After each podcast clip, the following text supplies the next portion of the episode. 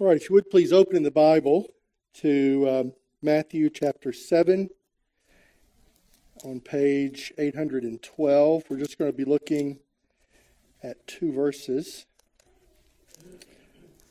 but uh, they are very important verses and form uh, a kind of significant transition point uh, as Matthew tells the story of the Lord Jesus' life and ministry.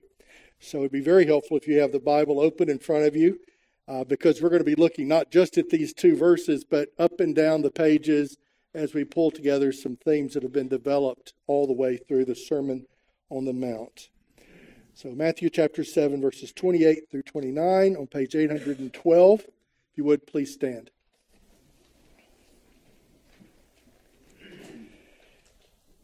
This is Uh, Matthew writing by the power of the Holy Spirit. And when Jesus finished these sayings, the crowds were astonished at his teaching, for he was teaching them as one who had authority and not as their scribes. The word of the Lord.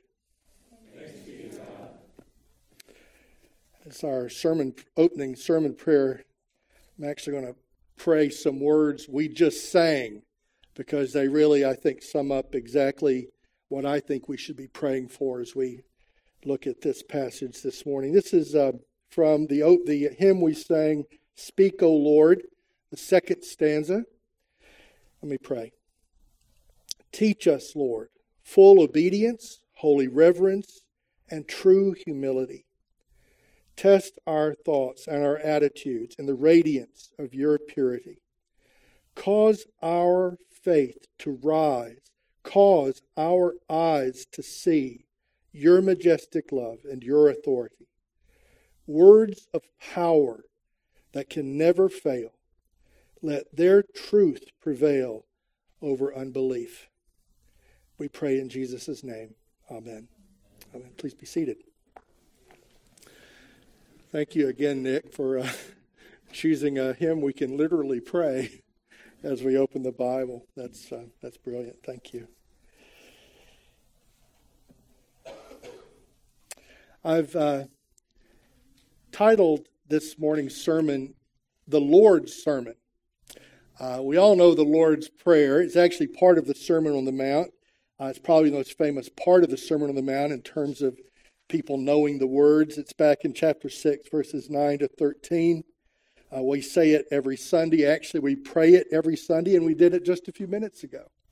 We, uh, we prayed together the prayer that Jesus taught in Matthew chapter 6.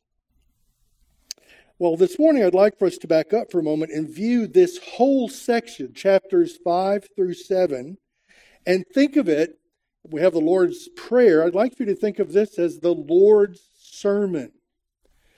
The Lord's Sermon. We all know what a sermon is. Will and I were talking about the difference between a sermon and, and a class, a teaching. Uh, they have very similar uh, content, they have very similar hopes, but there are some differences. And one of the differences is a sermon has to have some kind of application. It can't be merely a lecture about an esoteric topic, although some sermons do that. Uh, but it's actually got to have a, a point to it. That's a thing that a sermon does. It's supposed to make a point that has application in our lives. And I want to suggest to you that Matthew chapter 5 through verse uh, chapter 5 verse 1 through chapter 7 verse uh, 29 this is the Lord's sermon and it has a point. It has an application actually lots of applications, but one in particular. So, this I'm going to call the Lord's Sermon. And like all good sermons, Jesus has several points.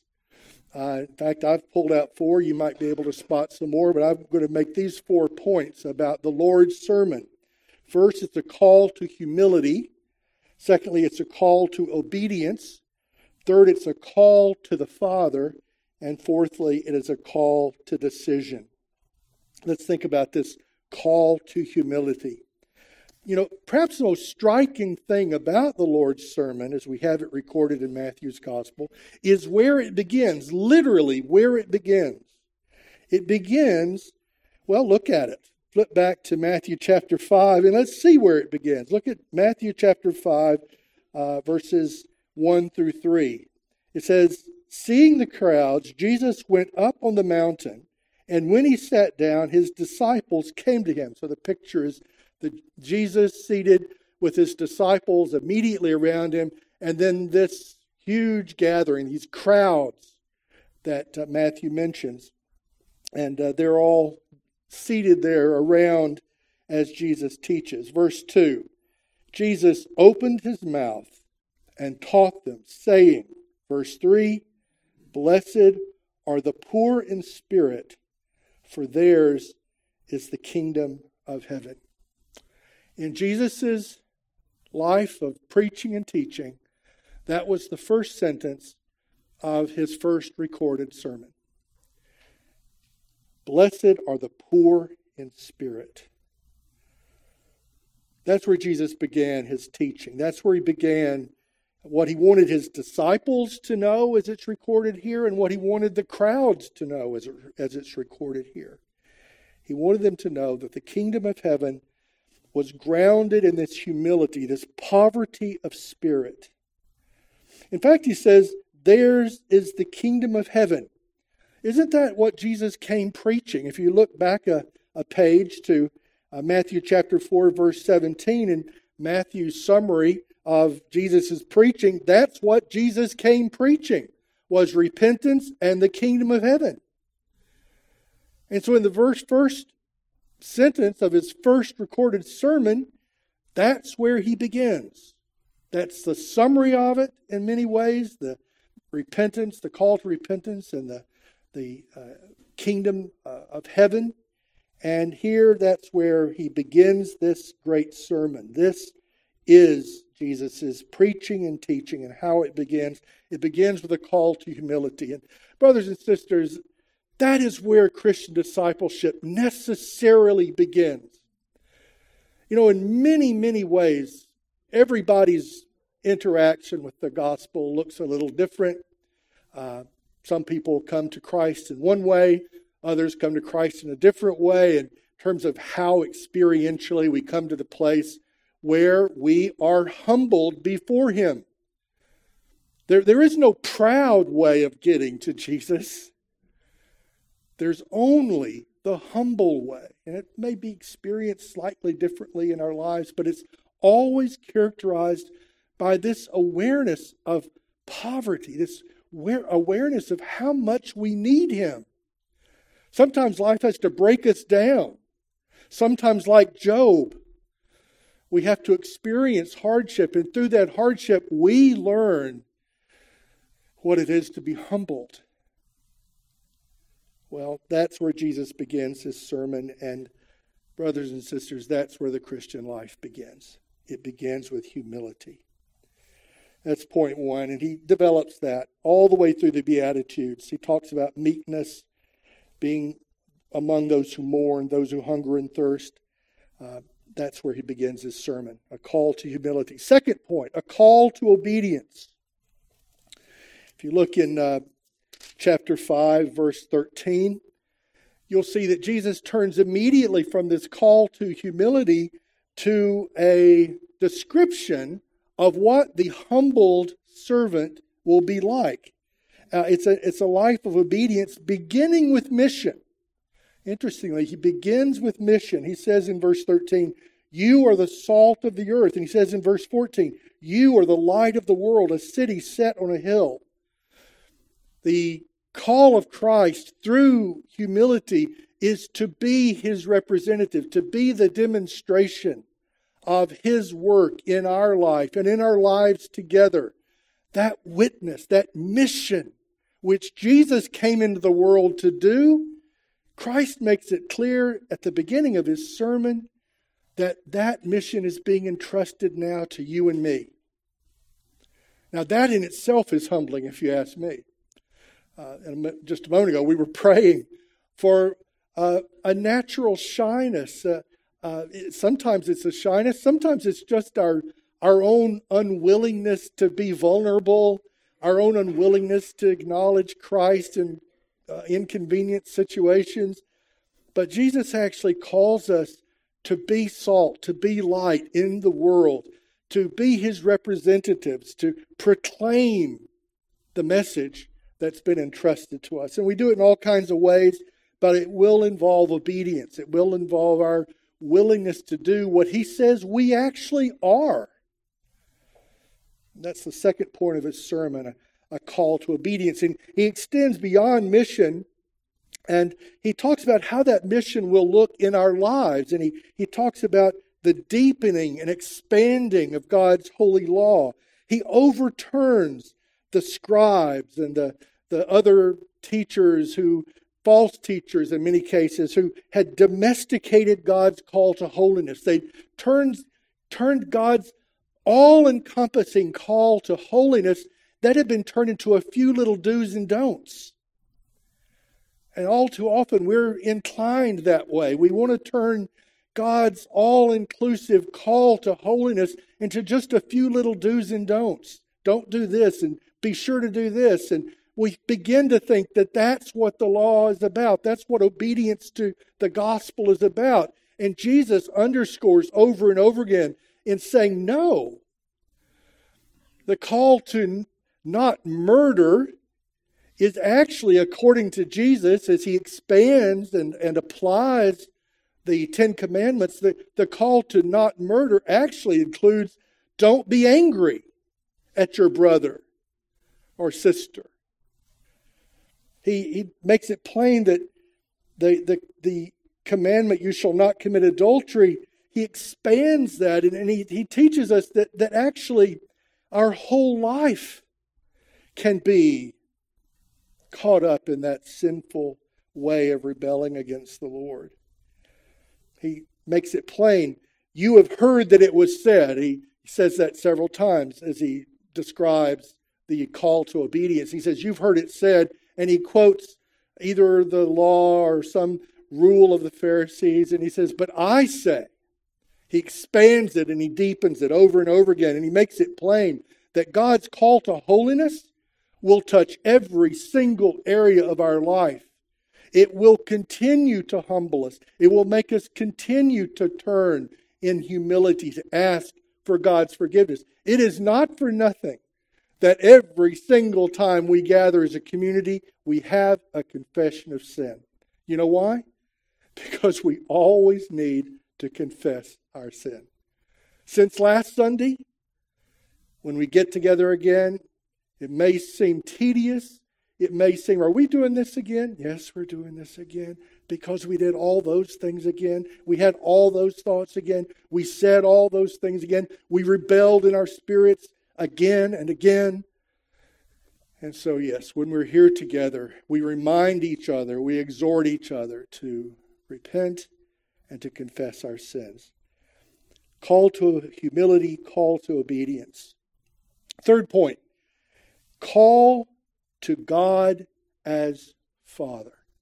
And I said several times as we've made our way through the Sermon on the Mount how, in my opinion, central this is to the Sermon on the Mount, how central it is to the Lord's sermon, this call to God as Father. Uh, the word Father shows up actually for the first time in chapter 5, uh, verse 9. Jesus says, Blessed are the peacemakers, for they shall be called sons of God. It's the first time this relationship is alluded to. Uh, and then, if you look down at chapter 5, verse 16, you'll see that it's actually at the conclusion of Jesus' call to obedience, to mission, where in verse uh, 16 he says, In the same way, let your light shine before others so that they may see your good works and do what? Give glory to you? No. Give glory to the church? No. Give glory to your Father who is in heaven. It's the first time Jesus has taken this idea of fatherhood, sonship, and applied it to us. And he's over and over again makes reference to the Father. He makes reference to how central this understanding of God is. If you flip back to chapter 3, verse 17, you'll see where it's first applied to Jesus. Uh, there's some references in the story of Jesus' birth that hint at this, that allude at this. But in chapter 3, verse 17, Matthew, quoting a scene he did not witness in person, probably, makes it very plain.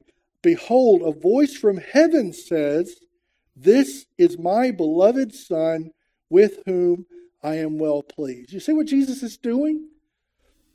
He is inviting you and me, He is calling you and me to share a relationship with God which only He by rights has.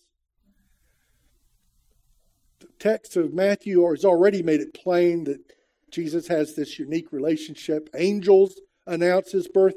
But here in chapter 3, verse 17, a voice from heaven says, This is my Son, my beloved Son, with whom I am well pleased. And so Jesus calls you and me, the likes of you and me, with our broken, sinful behaviors, and our broken, sinful motives, and our broken, sinful attitudes of heart. He invites and calls the likes of you and me to come to God as Father. As Father. We've become so accustomed to that idea, it's hard to imagine how radical it was how unimaginable it was to the people who were there as Jesus preached this sermon the first time. He was using a way of thinking of God which had never been articulated among the Jewish people over millennia. They had many names for God, they had many ways of thinking of God, but the idea of, of God the Father expressed in that simple way was unimaginable to them.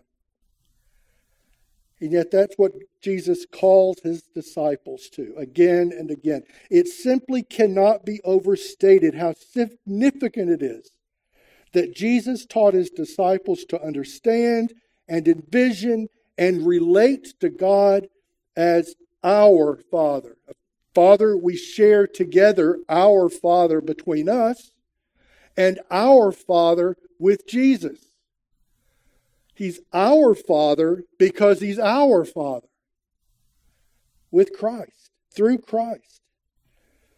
And He calls His disciples to God as Father, to pray to God in exactly those terms, to, to call out to the King of the universe, the Judge of the nations, the sovereign sustainer of all things, to call out to Him, to pray to Him in exactly those terms, our Father.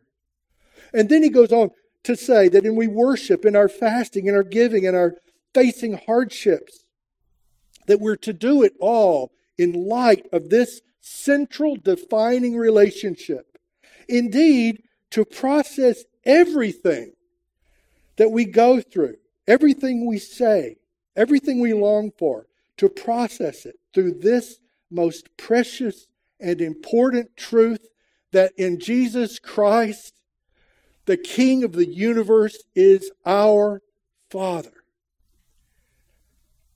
And so that should characterize everything we do. It will characterize our prayers. We'll approach Him not as a cold, distant, impersonal deity detached from us, but as a loving, perfect, faithful Father. I'll quote J.I. Packer one more time, I'll paraphrase him. He said, What you make of that truth will make it plain how much you understand the gospel. Because having God as our Father is at the heart of everything Jesus teaches us. It's His relationship that we share through Him. The last point in Jesus' sermon, and we've been seeing this over the last couple of weeks as we've been looking at chapter 7. Uh, we've had a call to humility, a call to obedience, a call to God as Father. Fourth point, a call to decision. He doesn't use the word decision, but uh, it's here. Uh, immediately before the Lord's sermon, we see Jesus calling his disciples in chapter 4, verses 18 through 22. You can look back later if you want to, and you'll see there, just before the Sermon on the Mount, Jesus is calling his disciples to follow him, to make a decision, to leave what they were doing, and to follow Jesus. Well, D.A. Carson, who's one of my favorite commentators on the Sermon on the Mount, wrote, wrote this. He says, Jesus concludes the Sermon on the Mount with a number of paired alternatives. Think back over the last few weeks. A number of paired alternatives. He speaks of two paths in chapter 7, verse 13. He talks of two trees in chapter 7, verses 15 to 20. He talks of two claims, chapter 7, verses 21 to 23. He talks of two houses, chapter 7, verses 24 to 27. Carson continues By these pairs, Jesus insists that there are two ways and only two ways. And these final verses of the Sermon on the Mount demand decision and commitment of the type that beseeches God for mercy and pardon and hails a new intentional relationship. Two ways, only two ways. And I think Carson's exactly right about this. Jesus will go on to say as much. There are two ways, and only two ways. He doesn't conclude his sermon with lofty thoughts of human goodness sprinkled liberally with naive hope about the inevitability of human progress. Every once in a while, someone will wave the, the text of the Sermon on the Mount in, in such a way that this is uh, a, a way of life independent of God, independent of Jesus, just sort of a moral guide, and that's sometimes the way we're told to regard the Sermon on the Mount. Well, uh, D.A. Carson makes the point, and I could not agree more, that you can't understand the Lord's sermon that way. It's not simply a, a lofty statement of human goodness and goals. Two ways, only one of two ways. One way ends in life, in good fruit, entrance into the kingdom of heaven, and stability, even when the winds come. The other way ends in destruction, bad fruit and fire, exclusion from the kingdom along with other evildoers, and what Jesus calls ruin, destruction. Those are the only two ways and so at the end of the sermon, in verse 27, Jesus leaves his hearers with this decision. I mean, can there be a more important point of decision, a more important point of application than to say to a group of people, decide, come, follow me, receive these blessings that are yours entirely through my grace and mercy. Or go your own way, the, the broad way, the easy way that leads to destruction. That's how Jesus concludes his sermon. Now, part of me wants to say that's the way I should conclude this morning. Because the decision they faced, brothers and sisters, is a decision you and I face. Because there are still only two ways the world tells us all kinds of lies. There are all kinds of false prophets that will give us all kinds of teaching, prophetic words, whatever you want to call it, that, that denies what Jesus is saying in his sermon. But the choice, the decision is exactly the same today as it was when Jesus first preached his sermon 2,000 years ago decide. And so I, I ask each one of you decide. Decide. Put your hope, your trust in Christ. Turn to Him. Follow Him.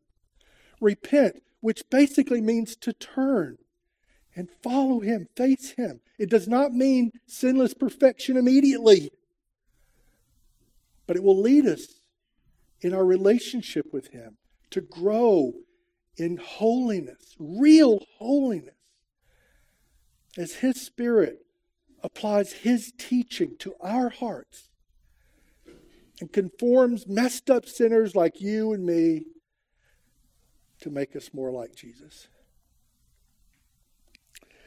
So that's the Lord's sermon.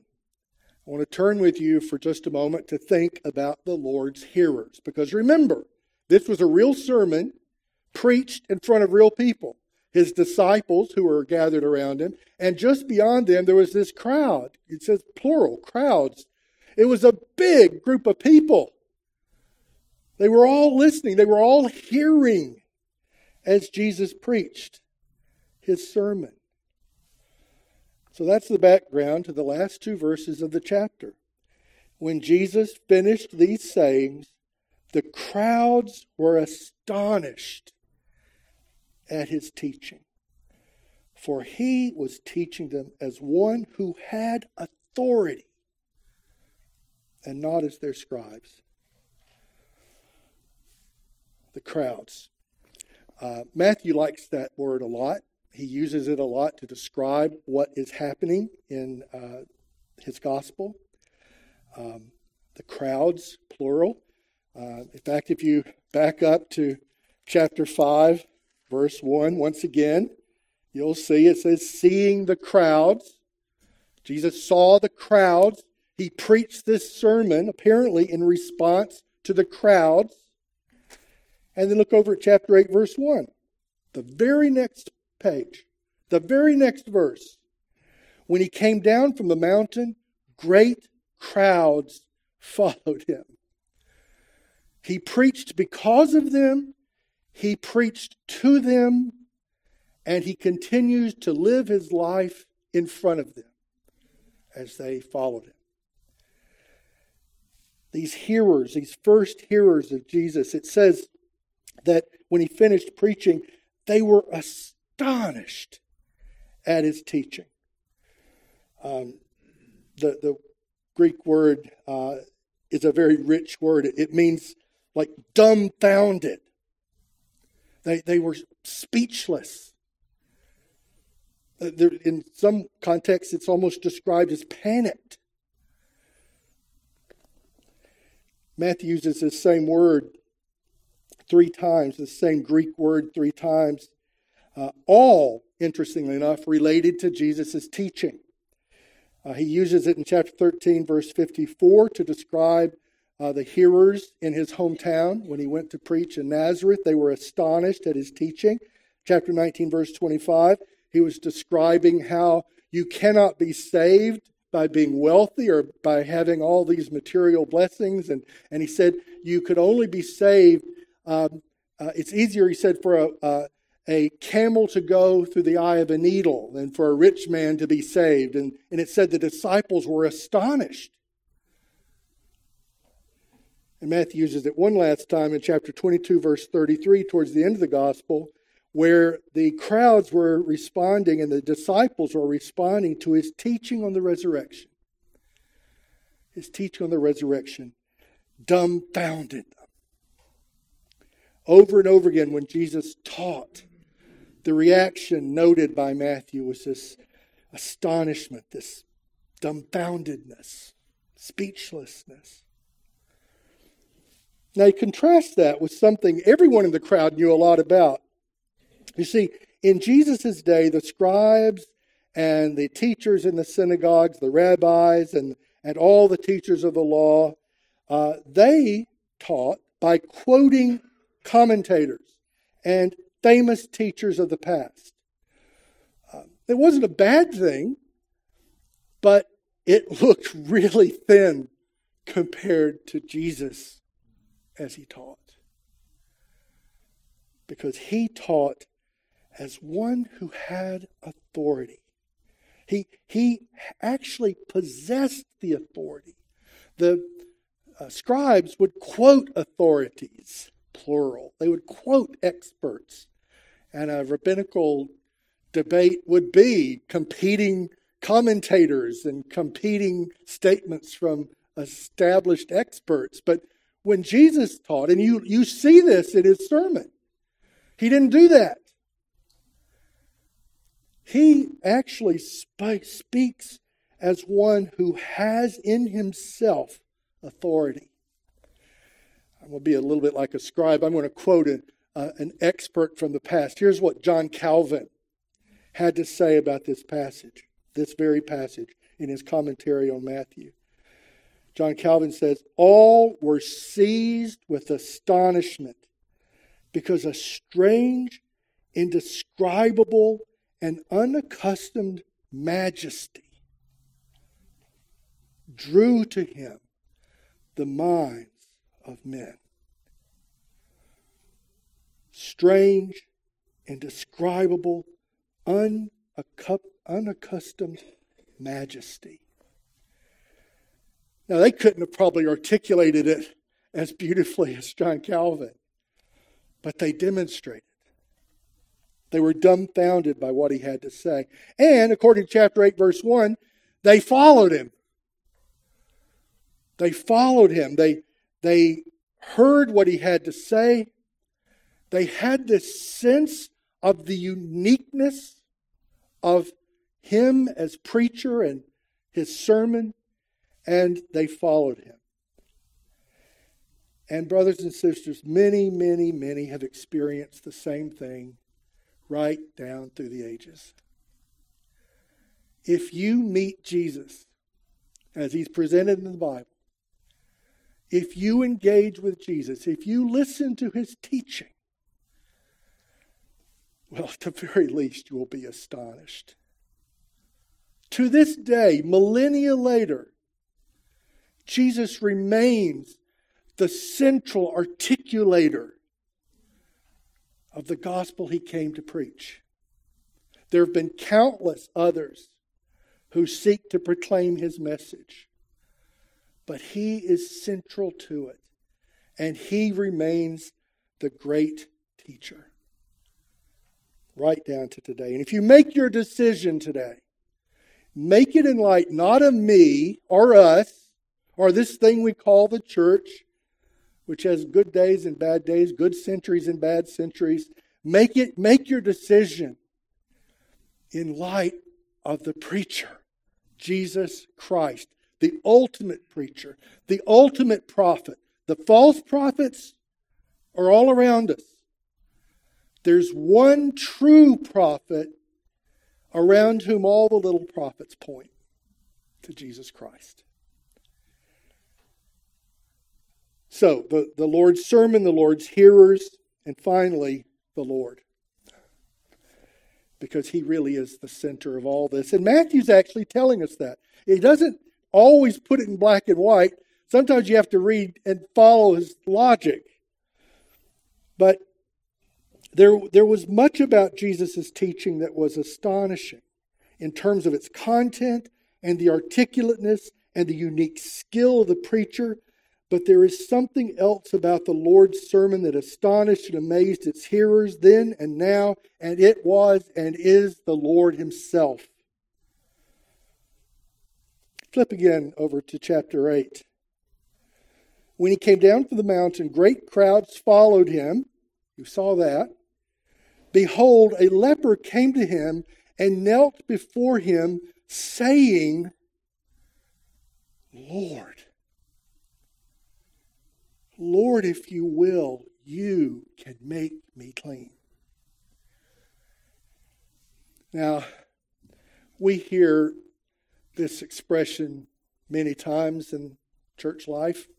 We've talked about the Lord's Sermon, we've talked about the Lord's Prayer.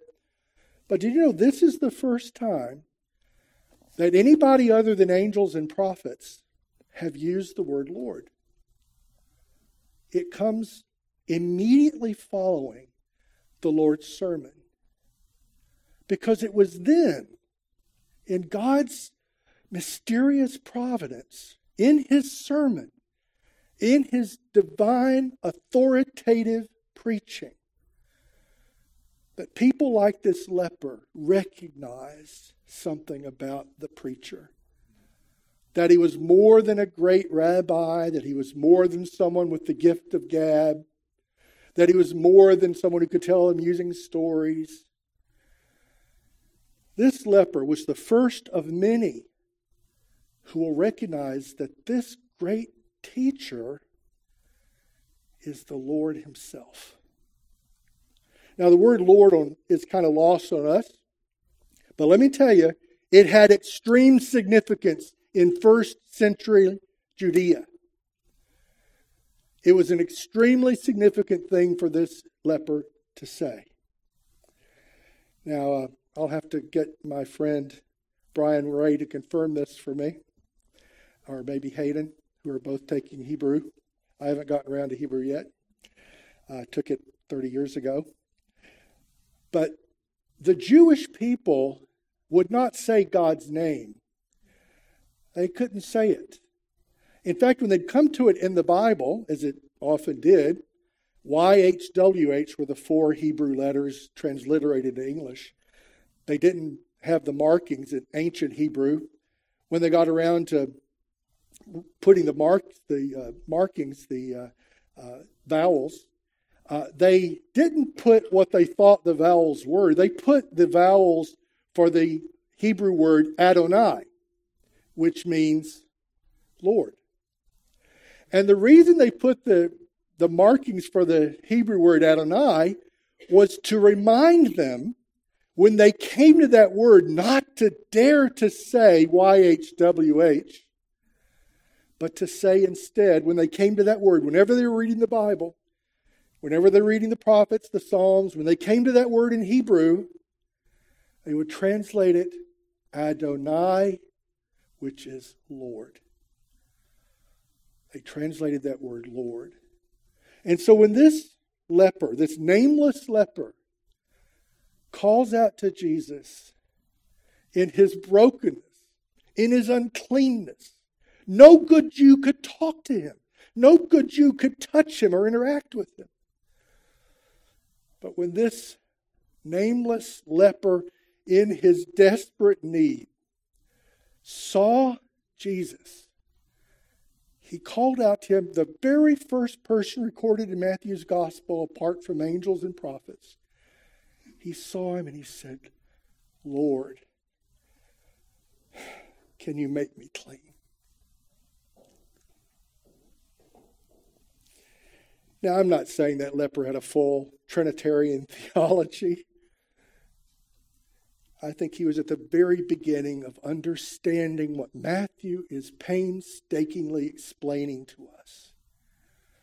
That in Jesus' authoritative teaching, unique at his time, unique in all times, we get a glimpse of the God of the Old Testament the God of the Bible.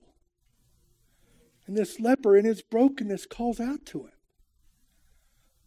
And, brothers and sisters, you and I today, in our moments of decision, in our moments of need, in our moments when we are so aware of how much we need God's help, then we look to Jesus Christ the Lord and ask Him for mercy and cleansing and forgiveness, life. So Matthew, inspired by the Spirit, turns immediately from the Lord's sermon to the Lord's life. What we're going to see over the next several weeks and months is Jesus walking the dusty roads of Judea and Palestine, Galilee, living his life, teaching and preaching and living his life, bringing healing and mercy and the promise of never ending life in the resurrection from the dead. And this Pentecost, we will be going with him step by step, learning from him, calling out to him, loving and trusting his Father as he has taught us because he is the Lord